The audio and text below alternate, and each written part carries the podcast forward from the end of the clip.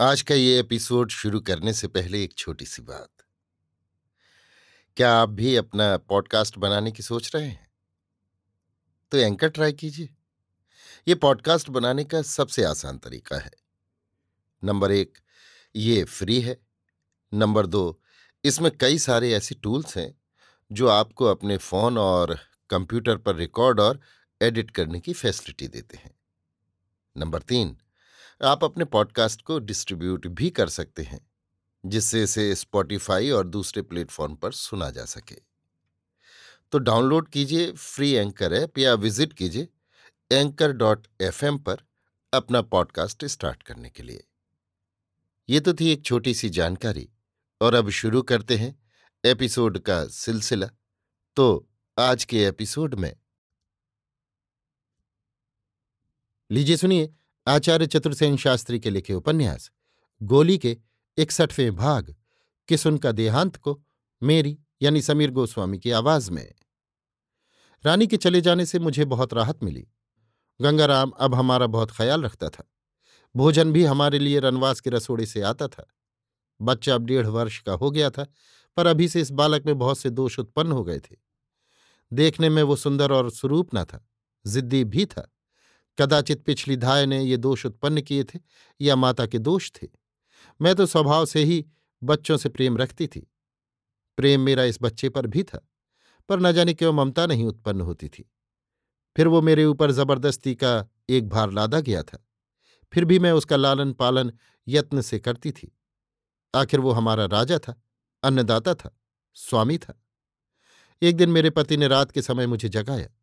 उसकी दशा एकाएक बिगड़ चली थी। उसे निरंतर दस्त लग रहे थे। उसने मेरे दोनों हाथ अपने सीने पर रखकर मंद स्वर में कहा, अब मैं जा रहा हूँ चंपा। मेरे गुलाम जीवन का ये अंत है। तुम हिम्मत मत हारना। भगवान पर भरोसा रखना। यहाँ से कभी तुम्हारी मुक्ति हो जाए तो बच्चों को अच्छी राह पर लगाना।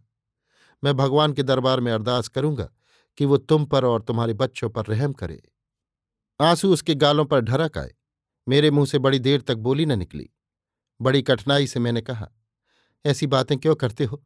तुम बहुत जल्दी अच्छे हो जाओगे। इसका उसने केवल एक फीकी मुस्कान में जवाब दिया। मैंने उसका बिछौना साफ़ किया, उसका शरीर साफ़ किया और दौड़कर मैं गंगाराम को बुला लाई। गंगाराम ने कहा, ठहरो, मैं वैद्यराज को लाता हूँ। परंतु वैद्यराज नहीं आए और थोड़ी देर बाद मेरे प्रियतम चल बसे। सेवा धैर्य और तप का आजीवन उद्यापन करके मेरा हाथ उनकी छाती पर ही रहा। उन्होंने दो हिचकियाँ ली और आँखें उलट दी। मेरा एकमात्र सहारा टूट गया। मेरी ज़िंदगी अंधेरी हो गई। मैं हाय करके उनकी छाती पर गिर गई। मेरे दुख का आज कोई साथी न था। मैं अकेली ही अपने दुख में डूब उतरा रही थी। मेरा दुख इस रंग महल में केवल मुझे ही छू रहा था। मैं याद कर रही थी उस दिन को, जिस दिन मेरा ब्याह हुआ था। झूठ मूठ का, केवल दिखावे के लिए। पर वो मेरे लिए कैसा सच्चा पति प्रमाणित हुआ। उसने मुझे संसार के सभी पतियों से अधिक प्यार किया, सब कुछ मुझे दिया, मुझसे लिया कभी कुछ नहीं। धन्य था वो पुरुष रत्न और धन्य थी मैं अभागिन गोली, जिसे इस नर रत्न को पति कहलाने का गर्व प्राप्त हुआ। बड़ी देर तक मैं उसके वक्ष में सिर धरे रोती रही, फिर मैंने अपने मन को ढांढस दिया। मैंने सोचा अच्छा ही हुआ, इस दास्ता से उनकी मुक्ति हो गई। अब कोई उन्हें वहाँ परलोक में गोला गुलाम नहीं कह सकता था।